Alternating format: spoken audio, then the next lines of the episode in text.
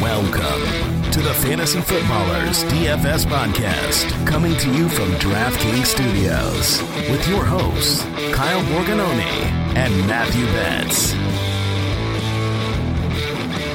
Welcome in, one and all.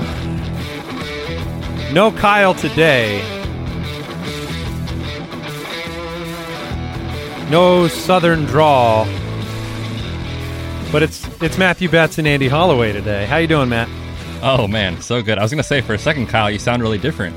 Um, yeah, yeah, it's, more it's intelligent, better looking. Definitely uh, all the above. Yeah, for sure. I am doing great. To answer your question, I'm super excited for the show. Um, hopefully, Andy, you can you can bring a little magic here to the show. We told people that if they listen to the show, they're guaranteed to win the Milly Maker this week. So no pressure. That's yeah. I mean, at, at least twenty five percent of the time when you play it, you'll win it if you tune in today. Yep. No, this is this will be a lot of fun. I mean, you and I have never. I don't think we've ever done a pod together, right? Ooh, I don't think so, actually, which is shocking over the years. Yeah, I mean, it was kind of a badge of honor for me, but at this point, th- those walls have been broken down. Now, no, I'm just kidding. we love you, Betsy. Um, no, this will be a lot of fun. I mean, DFS. I mean, for for those of you listening, you've been privileged to enjoy the insights of of Kyle the Borgogan and Matthew Betz throughout uh, all of 2021 so far. Um, you know, us on the on the footballers side, we have been thrilled with just the the listener response to the advice you guys have given and the level of um, effort and insight that you've provided. And so for me, this is this is a great privilege to be able to walk through the show with you today because DFS is new for all of us out here in Arizona. And so while I did have a very fortunate uh, showdown result in one of my games, I'm still brand new. And so I think at the same time as we walk through this show today, um, I'm taking in as much as I can. I'm I'm I'm part host, part listener as well as we break these things down and and I'll certainly share with you. Like I've had a lot of fun developing my own strategy around DFS and, and gleaning a lot from you guys um, as as I dip my toe in for the first time. And this is exciting because more and more states are, are able to do this, and um, it should be a lot of fun. Yeah, man. Are you uh, are you enjoying the DFS process so far? I know it's brand new, like you just said. Like, what's been the what's been the most fun part about it, other than almost winning a million dollars? But uh, yeah, I mean that that was new, number so, one. Yeah, of course, that was the best part. of course, no, I yeah. think. I was going to say, as someone, all, go ahead. As, as someone who hasn't played before, we get a lot of lo- new players, new listeners that are like, I- I'm dipping my toe in. I don't know what to do, but you have had success. So maybe you can share real quick before you start the content for the Yeah. show. Like, h- how do you jump in as a new player? Because I, I feel like we get a lot of those questions. Sure. Yeah, I think what uh, one thing I'll say is it surprised me how much I love DFS. Like we have always been partners with DFS uh, companies with the Fantasy Footballers podcast, and you know we've never been able to play, so we've done you know like free tournaments and things like that where we can engage. But obviously, you guys have kind of uh, taken that mantle on the DFS side, and you guys have been able to play. I wasn't expecting to love it the way that I love it. I, you know, we also got sports betting in Arizona. So we've been able to dip our toe in there and on the DFS side. And we've obviously got our, our redraft leagues and dynasty leagues. And I just found myself more drawn to DFS than the sports betting side. Like, I, I don't know what it is. I don't know if it's the maybe I'm OCD and I like pulling down the old screen and seeing the refresh of my placement throughout the day. I don't, I don't know if it's the fact that like, you know, we we're so used to being in the fantasy football redraft world that you know, just something new and exciting to check for these games and having a little extra skin in the game has been fun. But I've enjoyed it. And for us, you know, or at least for myself, you know, I haven't approached it with a. Uh, I don't know. Did you see the video of Big Ben with the me- the the throw mechanics video that's been going around? The one where he falls down to the right. No, no, no, no. He he had uh, Chris Simms in, interviewed him. Uh, it was I think it was old, and I'll, I'll make the comparison here. But like he asked Big Ben, he's like, like Chris Simms is a real like passer mechanics nerd. He's Yeah. like, oh, what do you have the two five grip on the hand, and do you do this thing and that? And Big Ben had no clue what he was talking about. Big Ben was like. No, I just I just find the receiver and throw him the ball. Like he's never worked with a quarterback coach. He's never worked on his mechanics. He's never tried to refine a mechanic. Like it just came naturally to him. And so I in some ways I feel like my approach to DFS has been well we've been we've been reviewing games for for 10 years. And so I've been in the narrative world. I've been in the world of like I'm building these like for the showdown series things, I'm building narratives and then I'm building my lineups out of these narratives. And I don't know if that's good or bad, but I've had some success doing it and it's been fun to take the things that we know on the fantasy football side and then combine that with DFS and um you know, as as the weeks have gone by, I've I've become more acclimated with like our lineup generator and the DFS pass, and you know, doing some more. You know, I hear you and, and Kyle talk so much about you know these different uh, you know exposure levels for certain players and philosophies around DFS. But man, it's just been really fun to engage with something new.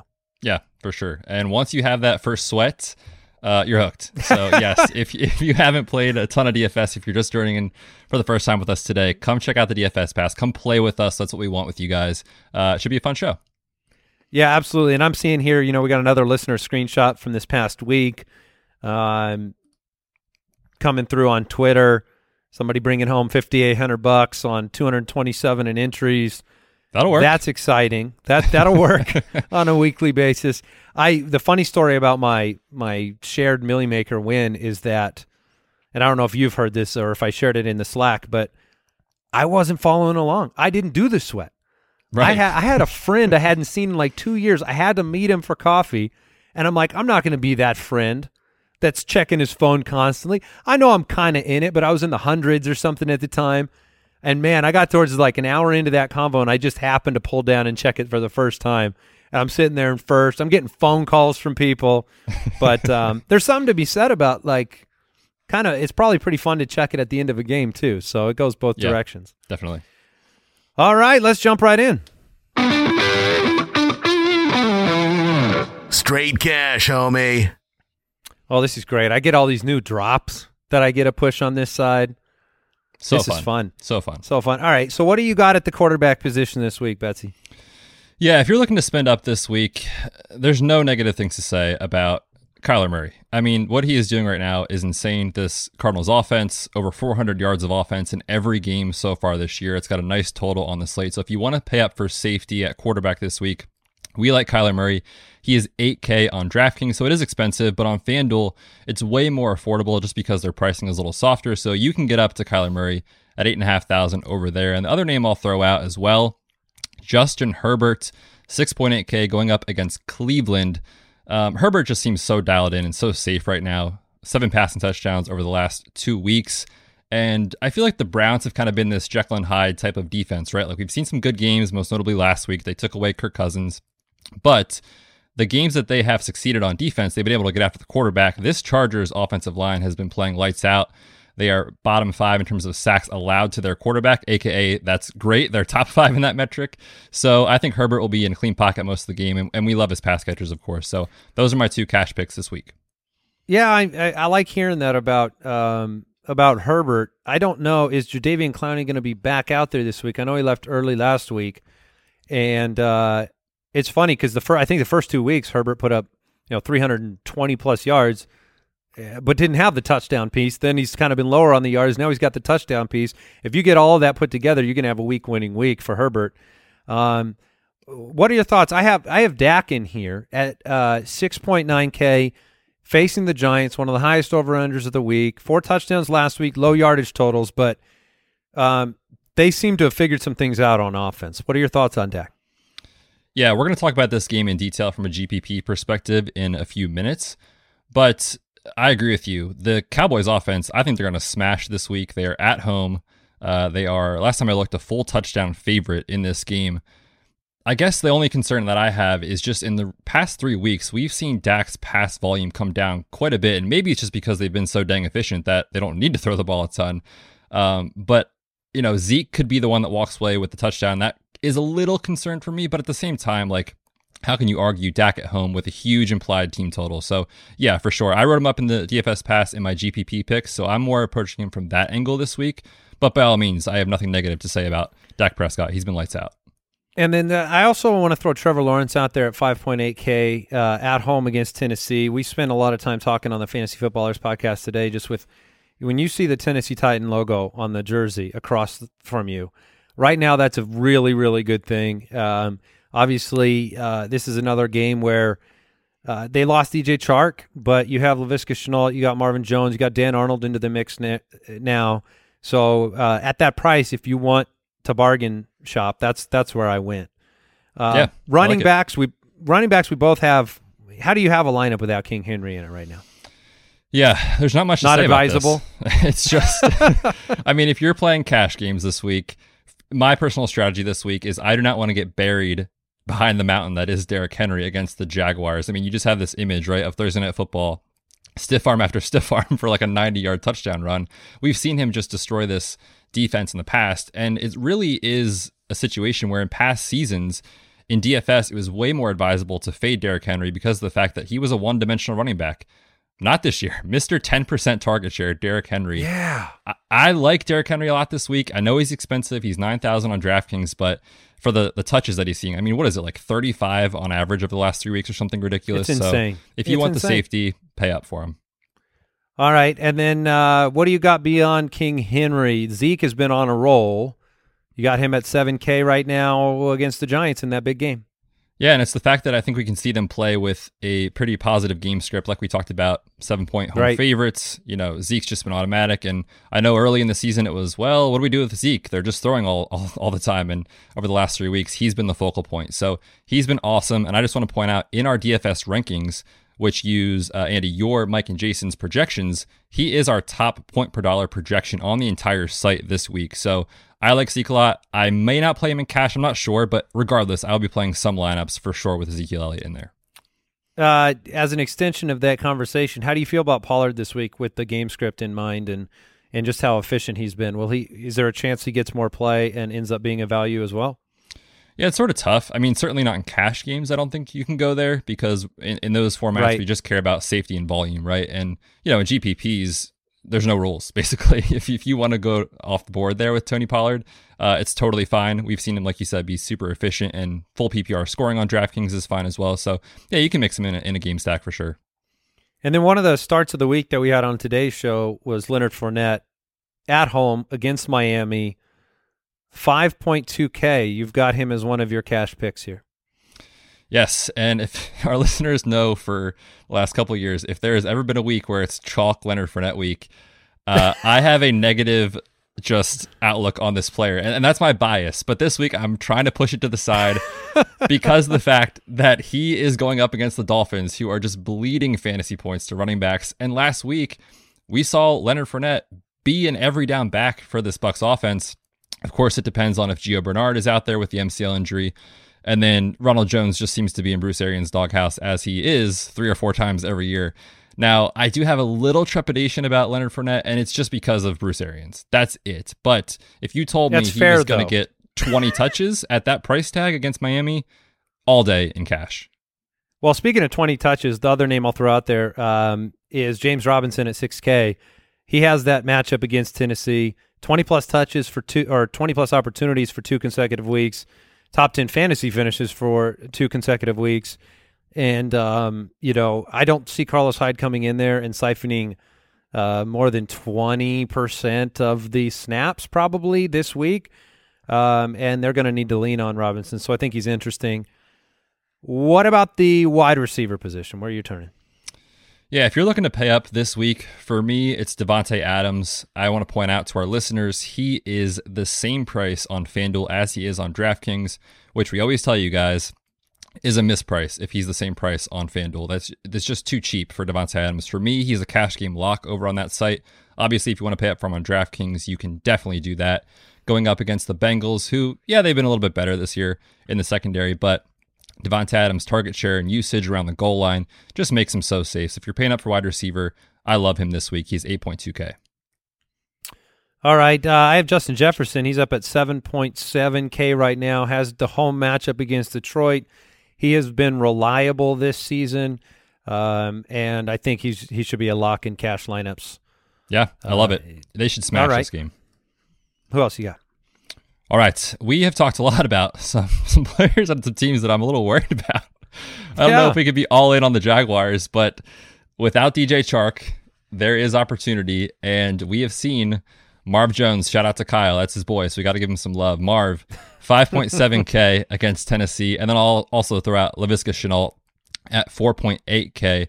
Again, the Titans, it just, whatever you think about the Jaguars being a bad team on defense, the Titans are just as bad. So this could be the, one of those games where it's just two bad defenses with good to competent offenses that could really put up points. So I'm excited about this matchup. We don't talk about it as, as a game stack this week, but yeah, just too cheap for the for the volume. And you talked about playing Trevor Lawrence, so it makes sense if you want to stack those guys together. Yeah, it seems like that 4.8K, especially in tournaments, is a player that you got to work into some lineups with Laviska. The the fact that he got some downfield targets, the fact that they don't have Chark rest of season, they're going to need him. they just yeah. will to move to move the football, and their defense isn't good enough to to let them uh, just run the football. So I, I love that. Um, we both have Antonio Brown here in the mix at 5.2K. Um, came right back into a huge target share again last week. Just missed the touchdown on a couple plays. Yeah, for sure. And that's what you want to do. You want to go back to those players that were so close to putting up a huge week and, and, just missed it. So you follow the volume, you follow the targets. I don't know what it is about Tom and NAB, but those two dudes love each other, and uh, and this is a matchup where you know we know that the Bucks they want to throw the ball. I mean they've just been so pass heavy that any of these guys, really, Mike Evans or Chris Godwin or Antonio Brown, can go off in any week. And I definitely want to have some exposure to that Bucks passing attack. Um, and and just what are your thoughts on like Mike Evans? Do you think he sees uh, Xavier Howard in coverage? Like if you're trying to pick a cornerback matchup, or, or does not really matter to you? Yeah, how do you approach the the price differential between those three guys? Because you you kind of feel like you go into every week, and I don't know if I view them very differently. Like you said, I mean, maybe I'm looking at that top the top cornerback matchup. But on a week to week basis, looking at those three players, sometimes I'm just looking at the cheapest. Yeah, for sure. And a lot of times I'll just use the roster percentage to guide where I go, especially in tournaments. Sure. And right now we have Mike Evans as the uh, least popular of the three, and then Chris Godwin being the most popular. So AB is going to probably come in somewhere between 8 and 12%, I would say, in tournaments um, potentially lower. I don't think a lot of people are playing that game stack, and so it is a way to get contrarian on the slate. And really, if you want to talk about the Dolphins too, right? I mean, they just lost Will Fuller on IR. They just traded Jakeem Grant. Someone has to catch the football, so that could turn into like a sneaky game stack that not a lot of people are going to play this week. So, um, yeah, I, I lean AB and then Godwin, and I think Evans would probably be the lowest for me this week. What do you think about? Uh, you're talking about safety. You're talking about targets. You're talking about Diontae Johnson right now. If he's on the field, he's been reliable. How do you feel about 6.5K facing the Denver defense this week? Got the word today. Big Ben, there's no chance they'd ever think about benching Big Ben. And we know Big Ben likes himself some Diontae Johnson. I just can't stop reviewing the video of him falling to the side. Oh man, that's, that's been viral so, on, on, Twitter. That was so embarrassing, and you watch it over and over again, and it, it doesn't get less entertaining. no, it's just it's it's gold. Um, but the target share is absolutely insane. He is the first, second, and third read for Big Ben, and then it's Najee Harris, right? So, yes, especially if Chase Claypool sits again, I think he's a fine cash game play. I question the upside in tournaments just because of the fact that it's such a low total. I think it's 39 and a half points. I mean, gross. Um, but he's going to see a, a bunch of volume. And on full PPR sites like DraftKings, if you can rack up seven, eight, nine catches for 60 yards in cash games, that's going to be just fine. So, yes, I think he's a great play. Let's continue the trip down the Jacksonville matchup road. uh, we both love Dan Arnold this week at 2.9K. I, it seems sneaky, but I think this guy's going to get a ton of targets. Yeah, I, I mean, I was I, re- I read up the Thursday Night Football preview for the DFS Pass every week, and I warned people. I was like, I don't think Dan Arnold's going to play that much. He was just traded like three days before the game, and what does he do? He comes out and he's like running a ton of routes and seeing targets. I'm like, what is happening? So he is clearly a part of the offense. They lose DJ Chark. We talked yeah. about the matchup just being beautiful, and he's so cheap. So if you want to punt it off and just you know go to the basement with uh, pricing on DraftKings, Darren Arnold at 2.9K I think is totally fine to do. And also, we need to change our, I think, frame of reference on this slate because of the fact that we don't really have great tight end options at all. We're I mean, missing there's no Travis them, right? Kelce. There's no Mark Andrews on Monday Night Football. On Thursday night, you know, it's um, the Seattle guys Higbee. plus Tyler Higbee. Yeah, Dawson Knox has been great. He's on Sunday There's Night no Football. Kyle There's Pitts no Kelce. either. There's no Kyle Pitts. Like, who are yeah. playing at tight end? So, yeah, Dan Arnold sounds disgusting and gross, but really on this slate, he's a fine uh, play at his price tag at 2.9K. And then I'll throw. Uh, I want to throw Mike Gesicki out there. He's at four point two, so he's he's quite a bit more expensive. But the last two weeks, I mean, you just talked about the pieces missing in Miami, and uh, I think we know they're going to get scored on in this game. You may have just, you know, whether it's DeVante Parker, Mike Gesicki's had 18 targets over the last two weeks. Uh, could be kind of sneaky uh, on a week when, like you said, there's so much depletion at the tight end position. Yep, I like it a lot. And then, real quick before we move on to defense, I will just throw out for listeners if you're playing over on FanDuel, they just refused to move Darren Waller's price tag. He is 7.4K over there, which is too cheap for a guy that has the upside and potential target volume that he's going to see. So, if you're playing cash games over there for me this week, I am paying up for Darren Waller. That's great. What do you got for defense? Yes, this is going to be the chalk defense of the week, but I do think it's okay to play them in cash. This is the Washington football team going up against Jameis Winston. They are cheap. They are 2.3K, and it just kind of feels like the Washington football de- team is going to have a good week at some point on defense. Why not against Jameis Winston, right? So they're so cheap. I won't play them in tournaments, I don't think. And the rationale is that uh, looking at some of the studies that Kyle and I did in the offseason was that DraftKings points do not positively correlate to salary. So just because they tell us that, you know, the Patriots at 4.7K or whatever they are is the best play of the slate. It's just so hard to predict scoring. So I'm going to just have a pool of defenses that I think are fine in tournaments and go there. But in, in cash games, I mean, by all means, go down to that basement price tag at 2.3K uh, with the football team. Yeah, when our, when we were talking about this matchup on on the other show today, it just feels like this could be the game, like you said, for the breakthrough defensive performance at home. Winston is Winston. so uh, you you you have an opportunity there, and then um, you have the Dallas defense, which has shown it's shown itself to be a playmaking defense. You have them facing New York. Daniel Jones has a tendency to turn the ball over, and um, you know if the shoe's going to drop there, that's 2.8k for Dallas. I love it. And really, one other thing to note too is just in games that we project a lot of passing volume that's how defenses score in fantasy. So you want Daniel Jones playing from behind, having to drop back over and over again against the Cowboys, who, like you said, have been um, pretty timely with turnovers and getting after the quarterback and all those sort of things. So yes, they're a great tag at 2.k. What about Arizona? They're at home. Their defense has shown the same thing. They can, you know, Byron Murphy intercepting passes, number three against the pass. They're at 2.9K, and you may have a shaky quarterback situation uh, either with Jimmy G starting but with some some limitations, or you've got a rookie and you know maybe Trey Lance comes out and, and blows the doors off, but it's going to be hard on the road against the division mate, uh, making your debut with uh, Chandler Jones breathing down your neck. Yeah, totally viable. Absolutely willing to go there for sure. I wrote them up as well in the DFS pass. And then the other one that I'll mention, uh, it's Pittsburgh against Mr. Irresponsible, as you guys always say. Drew oh, Lock. yeah. You know yep. he's turning the football over at least once or twice. So uh, they make for a decent play. And then over on FanDuel, again, with the pricing being soft, you can get up to the Patriots at 5K if you want to. Oh boy. Taking on Davis oh, Mills. he had negative DraftKings be... points last week through four interceptions. And now my man Davis is going up against Bill Belichick off of a loss. I just, if, if you have a second, just reach out to Davis. I mean, come on, send this guy some positive vibes. I am so it, worried about the Texans. it feels like the uh, the Simpsons gif where the grandpa walks in the door, hangs his yes. hat up, turns around, and then takes that. I mean, that's what Davis should do when he walks out on the field, without question. Absolutely, um, that's going to be a tough one, but. Uh, yeah. Now, would your philosophy on the Pittsburgh defense change at all if if Teddy B ends up trending towards playing? Um, I, I think. Or you probably, still feel okay? They're probably less exciting than if Drew Lock plays, but they're still viable. And really, in tournaments, especially if you do want to pay up for a defense, a lot of opponents that we're going to play against on DraftKings are not going to do that. So if you predict a potentially good game from Pittsburgh on the defensive side, it's a way to get different. All right, sounds good. Let's move on. Stack Attack.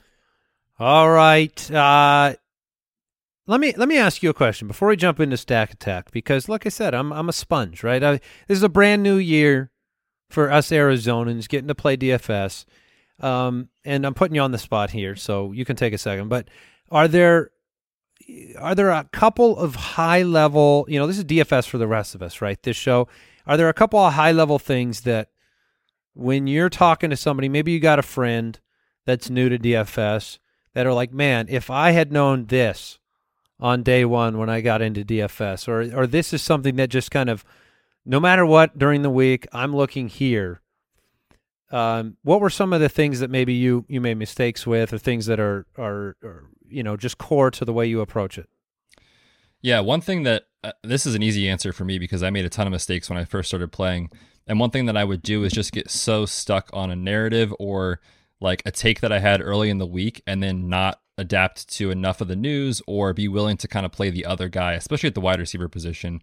I mean, Tyler Lockett gets such a bad rap for consistency, right? But um, we know that every wide receiver is inconsistent. And the data that we looked at with the correlation score for the wide receiver one and the quarterback is like 0.55. The correlation from the wide receiver two is 0.53.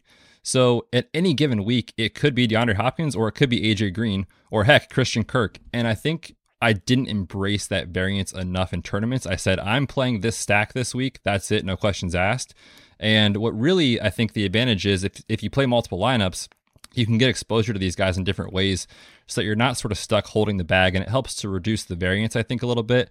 And as well, it just kind of gives you more shots at the lotto ticket that we're trying to hit in tournaments. So be willing to play multiple pass catchers or different pass catchers with your quarterback because in reality, you know, we can say all the stuff that we like about a guy or the cornerback matchup and all that sort of stuff, but when it comes down to it, there's so much variance associated with with wide receivers and passing the football that you need to embrace it in tournaments.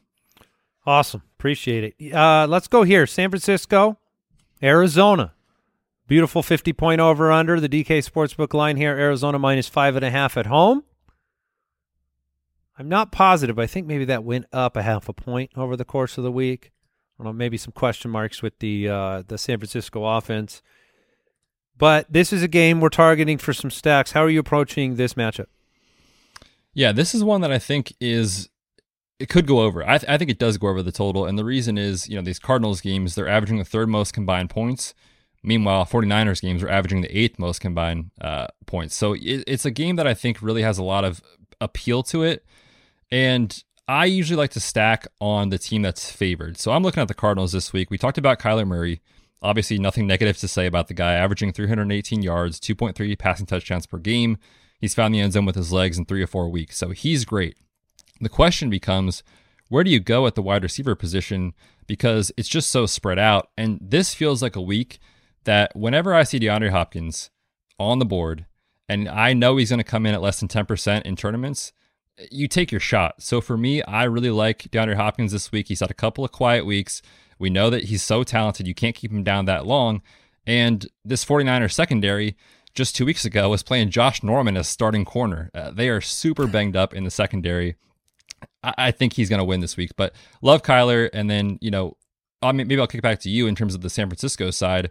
Debo has been awesome. George Kittle has been so quiet, but he's George Kittle. Is this the week, Andy, Mr. Million Maker? Is this the week for George Kittle in this game stack? I don't think so. I oh, don't think it. it is. and I wish that it was. I think I just got word uh, we're recording this Thursday afternoon, but I don't think he practiced again. So I, I don't know if this is going to be that breakout game. We keep waiting for it. It's just it's a bewildering thing to say out loud that Maxx Williams, Dos Equis, who looks like he is at least 30 pounds over where he should be, is putting up performances, getting targets, and becoming an integral part of this Cardinal offense. And we're sitting here scratching our heads waiting for George Kittle to have that breakout. You know, last week the targets were there, right? A couple big plays just missed. But I think I'm a little shaky with what happens – behind center this week. And, you know, all bets are off when, even with Debo, there's some hesitancy because we don't know what that Trey Lance office is going to look like on day one. And if he ends up being the starter, yeah, he in and of himself is a great play. But I don't know if he's got eyes for Debo the way that Jimmy Garoppolo does. And so, you know, I think there are some people that are looking at Debo up in you know, seven over seven thousand, and then looking at Brandon Aiyuk at four and a half thousand, saying, "I can take a shot there in a tournament, and and maybe I catch catch that Brandon Aiyuk week." Yeah, I don't hate that call at all. He's just dirt cheap, and we did just get news actually today, as we're recording, that Uh, Jimmy G did not practice again on Thursday, so it is looking not great for Jimmy out there this week. So if it is Trey Lance, Uh, we just know that rushing quarterbacks take away some volume from passing. So this is not a game stack for me this week that I would go like double Cardinals, double, you know, 49ers. I'm not going full stack, but I do think that you could pick one and bring it back with. But reality is we just don't know who it's going to be. So take your shot, use the roster percentage report to find a guy that you can get different with in the DFS pass and then go from there. But I do think Aiyuk has to have a game sooner or later, right? I mean, come on. with the snaps being where they're at again, I think he has to. Um, but man, it, it might be a bit of a bit of a road to figuring out what that offense does with Trey Lance behind center. But I'm all I'm all in. I'm with you. I've already I've got some tournament lineups in with the with the Murray Hopkins stack because I I had the exact same thought that you did with the pricing and with the it, it's time right. Like this is a Hopkins due to kind of take a, a at least a bigger chunk of that that target share that he's been so benevolently sharing with Christian Kirk and AJ Green and Rondale Moore and Maxx Williams over the last few weeks. Certainly don't have a Ramsey on the other side to disturb it. So uh, let's let's get in on that stack this week. Love it. What are you thinking on your Vegas pick? Oh, that's right. Um, look, I, I I feel like the the three of us here, being Homer Cardinal fans, like the more we've doubted them this year, the better they've played. But I guess I'll go Arizona. I think Fair I enough. think the, the shakiness at quarterback on the other side. I think the Cardinals will take care of business at home and be able to cover the five and a half. All right, I like it, and What do I you like got? the over in this. I like the over in this one, and I want to say the Niners because it's a divisional game, but Yeah, if it is Trey Lance, I, I do I lean with take uh laying the points rather with Arizona, but it doesn't feel right. I'm gonna do it anyway. I'm gonna do it anyway. I'll take I'll take the Cardinals. okay. I, I, I appreciate that. That is a, a quite the courtesy Didn't want to get fired on the show. Well, it's funny because Trey Trey could probably have a spectacular fantasy performance and still have like a couple mistakes, a couple turnovers that that turn the tides in this one. Let's move Right. on to that game. We've we've already teased it a little bit, but the Giants, the Cowboys in Dallas, implied point total for Dallas oh, uh, almost thirty points. DK has the line at Dallas minus seven, 52 point over under. There's a lot to like about this game, right? How are you approaching uh, stack decisions here? You talked about Dak and worrying about the goal line a little bit with Zeke and how well they're running the football. Um, what's the what's the Dallas Dak combo that you like the most? Yeah, this is a great spot in my opinion to go back to CeeDee Lamb. Uh, I love Lamb this week after two bad games. You know, he's a guy that you just can't keep down for so long and I don't think Dalton Schultz 32.5% target share over the last 2 weeks is sustainable. Um, he's a tight end A and B, he's Dalton Schultz. So I think that he can be fine in a game stack if you want to go with him with Dak. But for me, I'm looking at a, a CeeDee Lamb this week. He is cheap. His price came down by 500 bucks on DraftKings, and I love playing wide receivers. That you know, DraftKings is pretty uh, sensitive to performance week to week. So whenever they drop a guy in price, I'm looking to go right back to him. So I'm going to CeeDee Lamb in this matchup, 6.2k. I really like that. Do you do you find yourself having Amari Cooper hesitancy in general, just knowing he's dealing with the hamstring and the fact that you could see this guy limp off and injure week at any moment? Yeah, for sure. And uh, Kyle played him last week in cash, and we were texting during the game. He's just like, dude, I, Amari Cooper in and out of the lineup, like so mad. And then all of a sudden he, he scores a touchdown. Kyle's so happy all of a sudden again. But yes, I do think that is a little bit of a concern. I know they're saying it's not a huge deal, but anytime a player that plays a skill position has a hamstring issue, it is a factor. So that's why I prefer CeeDee Lamb this week. But again, if you wanted to sprinkle Amari Cooper in in large field tournaments, certainly you can do it. The Jason Garrett revenge game narrative. You've got the Giant side of the ball here. Daniel Jones. I don't know the I don't have the exact number in front of me, but he's not far off of Jalen Hurts rushing totals this year.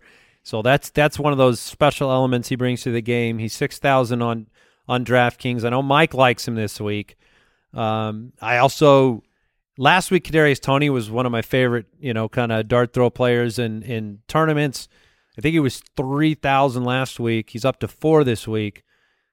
But I don't know if we're going to see Sterling Shepard out there again or Darius Slayton. How are you viewing the other side of the ball here?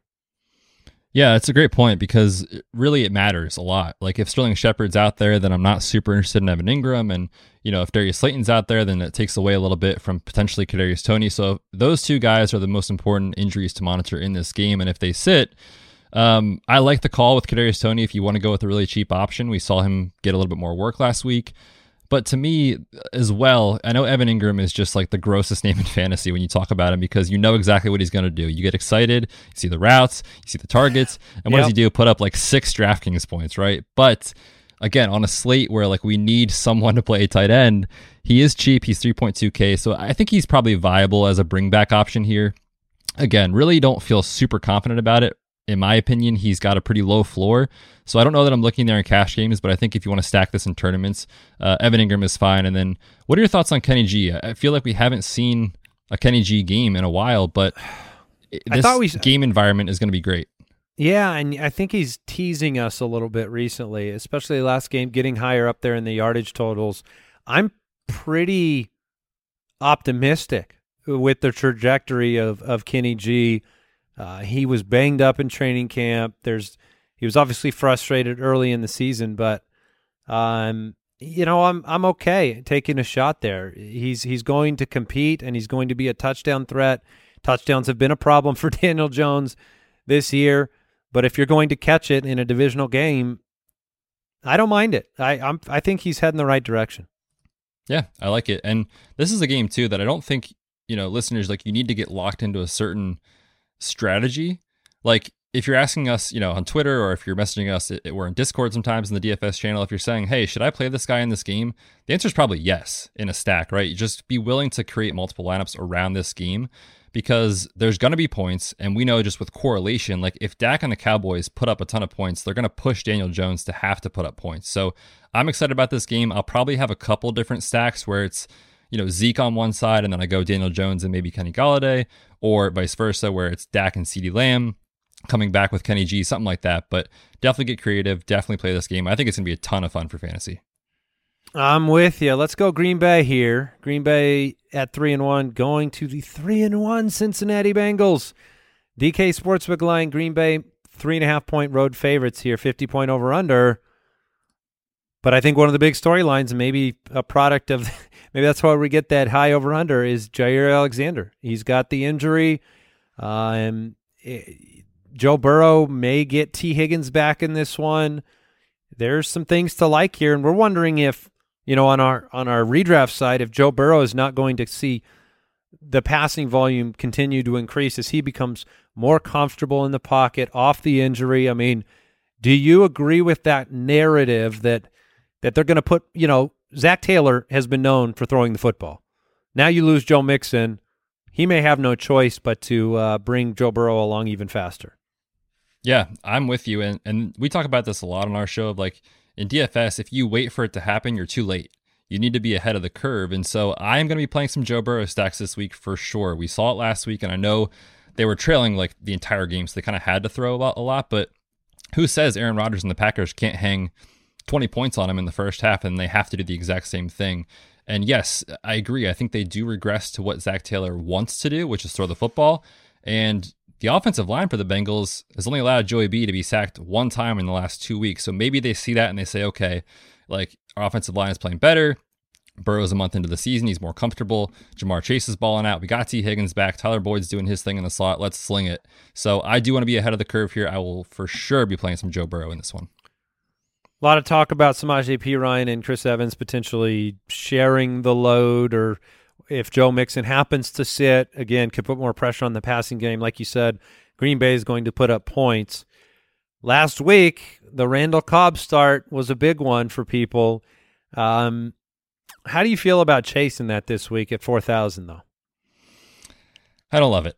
No, I don't think I do either. I think that was lightning in a in a bottle.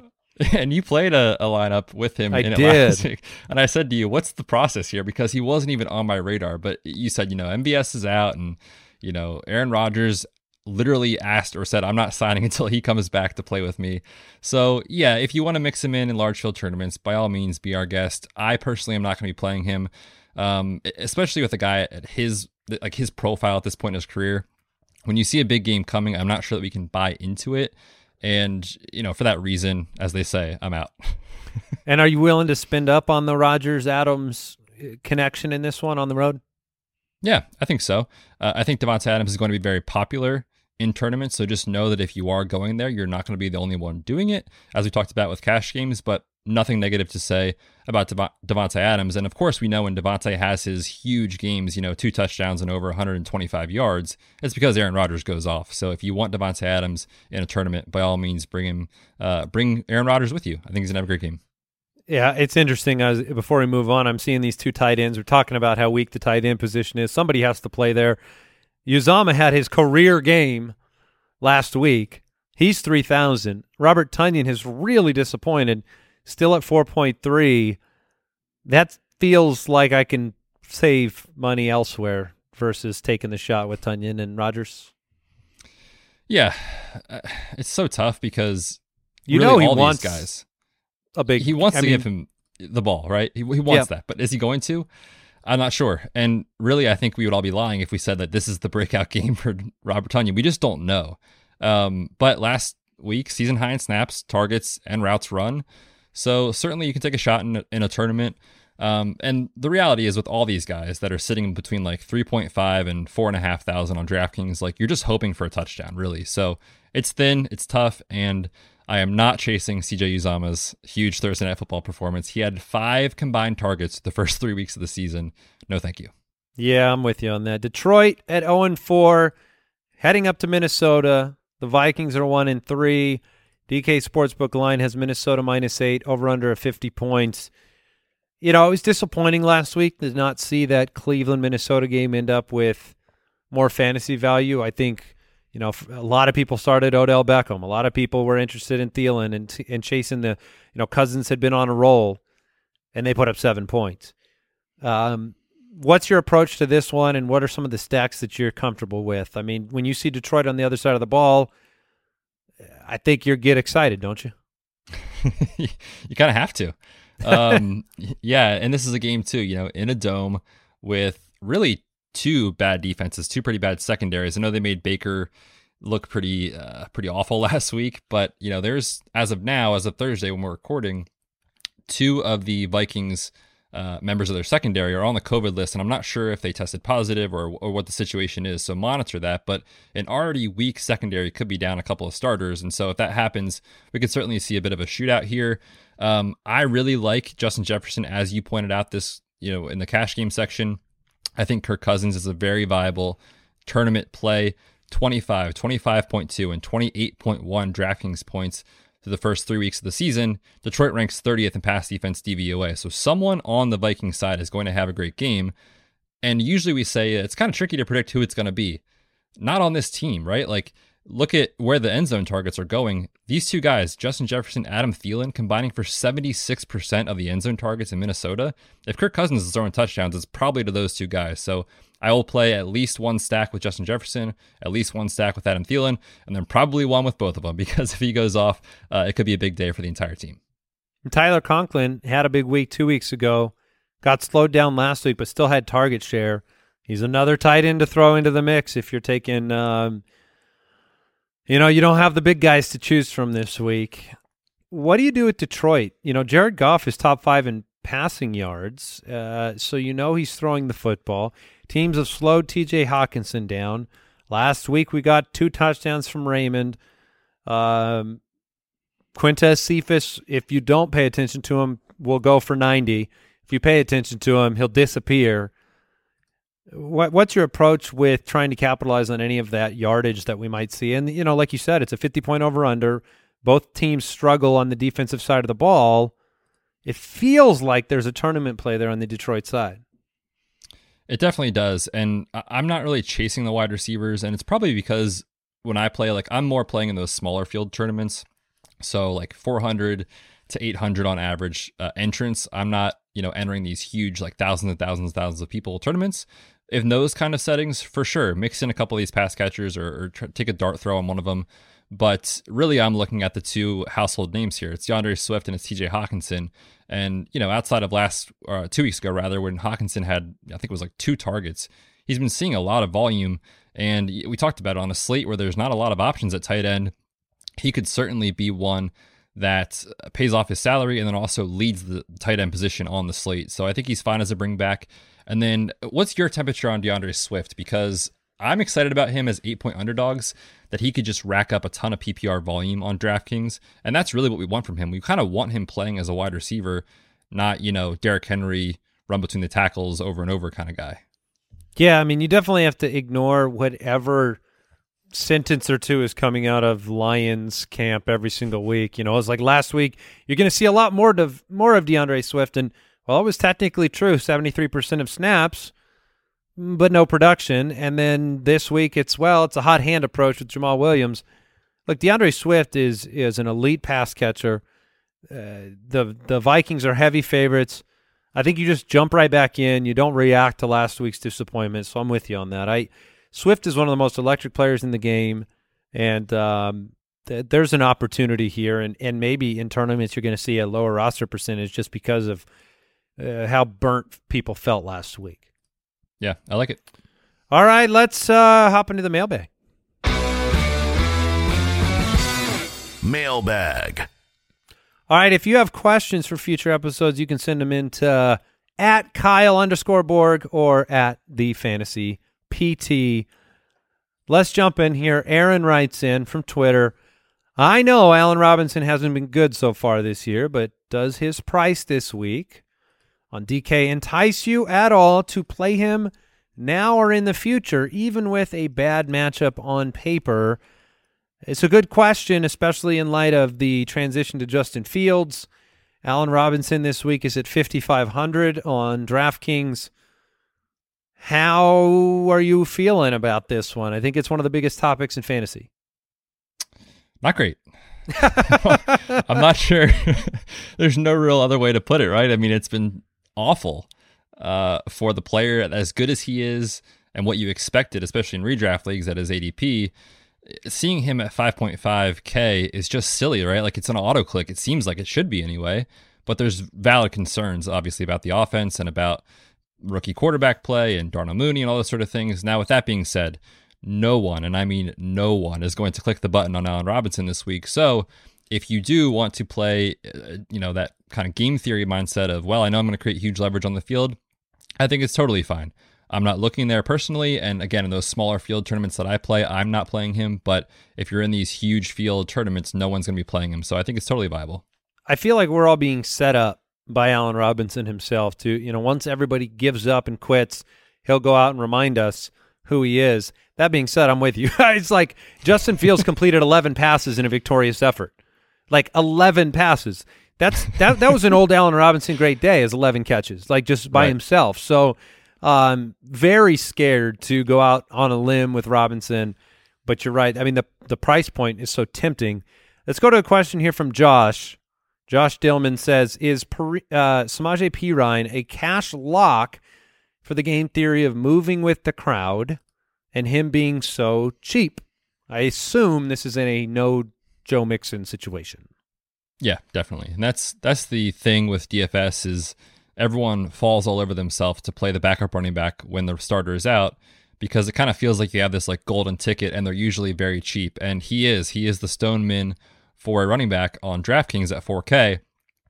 That being said, he's Samaje Perine. So really the It's the, one of the things working against him is who he is at the core. Yeah, and you know what it is? I'm still just burnt by spending like the fifth overall pick in a dynasty rookie draft on him like four years ago or whenever that was that everyone loved him. But um, yeah, the reality is when you don't play a cheap running back, if assuming Joe Mixon is out, he's going to be one of the most heavily rostered players in the field because of his price tag.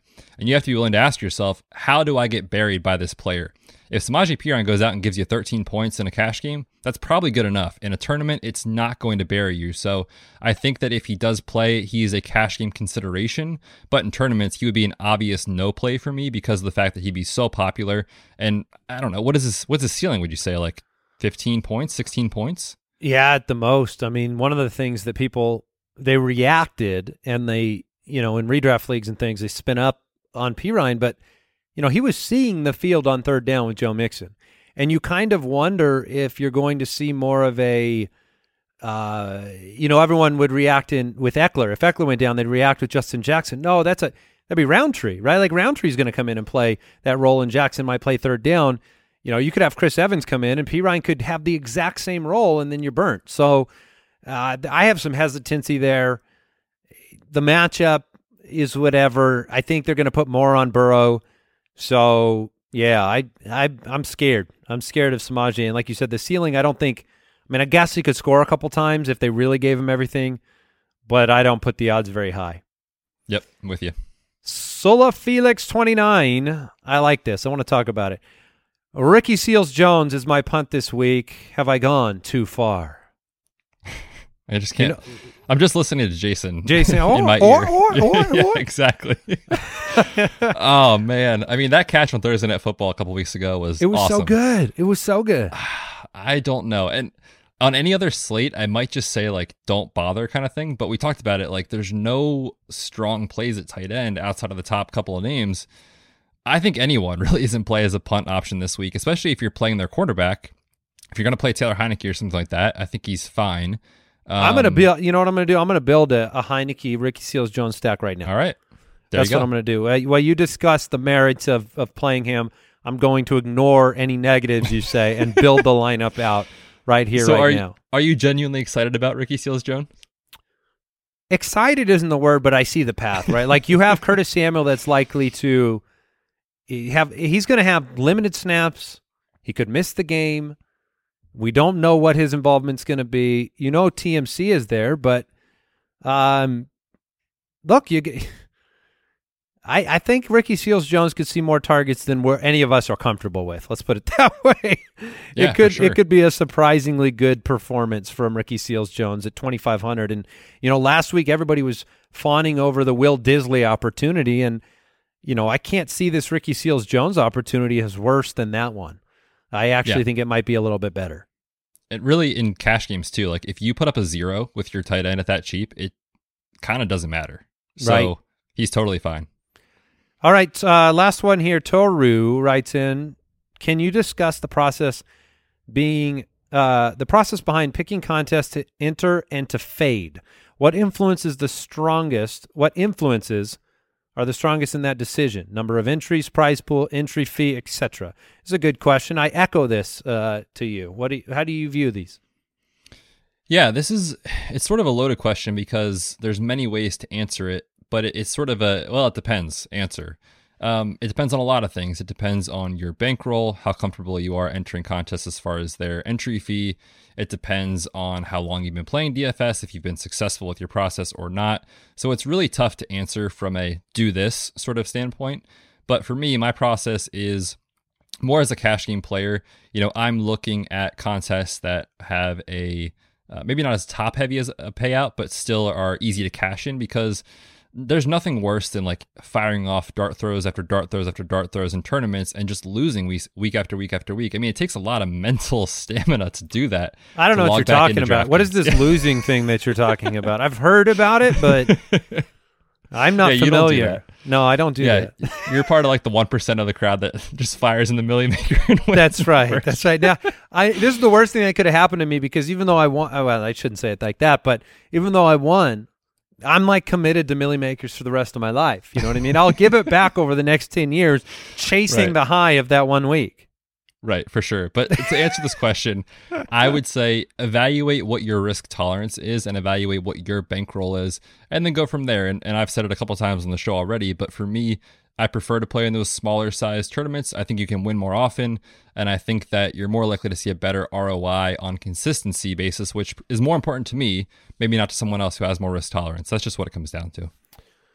All right. Well, cool. This was fun. I'm glad we got a chance to hang out, talk a little DFS. Um, we appreciate, I know myself, I'll speak for our listeners too, that uh, appreciate everything you guys do each and every week, bringing uh, your insights to the DFS world. I love hearing from listeners that have benefited, that have had the success that they've had. And uh, let me just say this from from our side of things, because you know we're in the Slack channel, we're in the DFS channel, we're talking about what's going on with the show. Those of you out there, Kyle and Betsy, get hyped when you succeed. They have reached that point, just like we have on the footballers side, where your success is the weekend. Like if you if their picks they're hit they hit, they're hyped about that more than their own winnings, and that's exciting um, for all of you. And and you've got two great guys here, so I've just been thrilled to be able to join you this week, and um, obviously. I'm going to go out and win another Milly Maker this week, and uh, I think DFS will be my thing at that point. yes. No, as Andy said, we love when you guys win. We love when you send us your screenshots um, that is the success of the show, the DFS Pass. So yes, if you haven't already, come check out the DFS Pass. The price, Andy, I'm just going to say this straight up to you: the price is ridiculous. It is far too mm. cheap. Use the code DFS Pod, save some cash on that, and come play with us because that's what it's all about. Yeah, and uh, what they can go to ballersdfs.com to enter weekly contests, right? That's right. Um, you'll be directed right to the DraftKings League, the Fantasy Footballers DFS Borgen Bets contest. I see them popping through all the time uh, Thursday, Friday, Saturday, Sunday. So uh, it's a great contest to invite your friends to, first timers, and uh, I've gotten into a couple of them as well. So without further ado, we got another weekend of football ahead of us. Yes, we do. It was fun think, hanging out, Betsy. I think it's DeAndre Hopkins week. DeAndre I Hopkins think it's for time. all the money. Let's do all it. Right, let's do it. Take care. See you guys everybody. next week. Bye. Thank you for listening to another edition of the Fantasy Footballers DFS podcast. Don't forget to visit us on the web at www.thefantasyfootballers.com.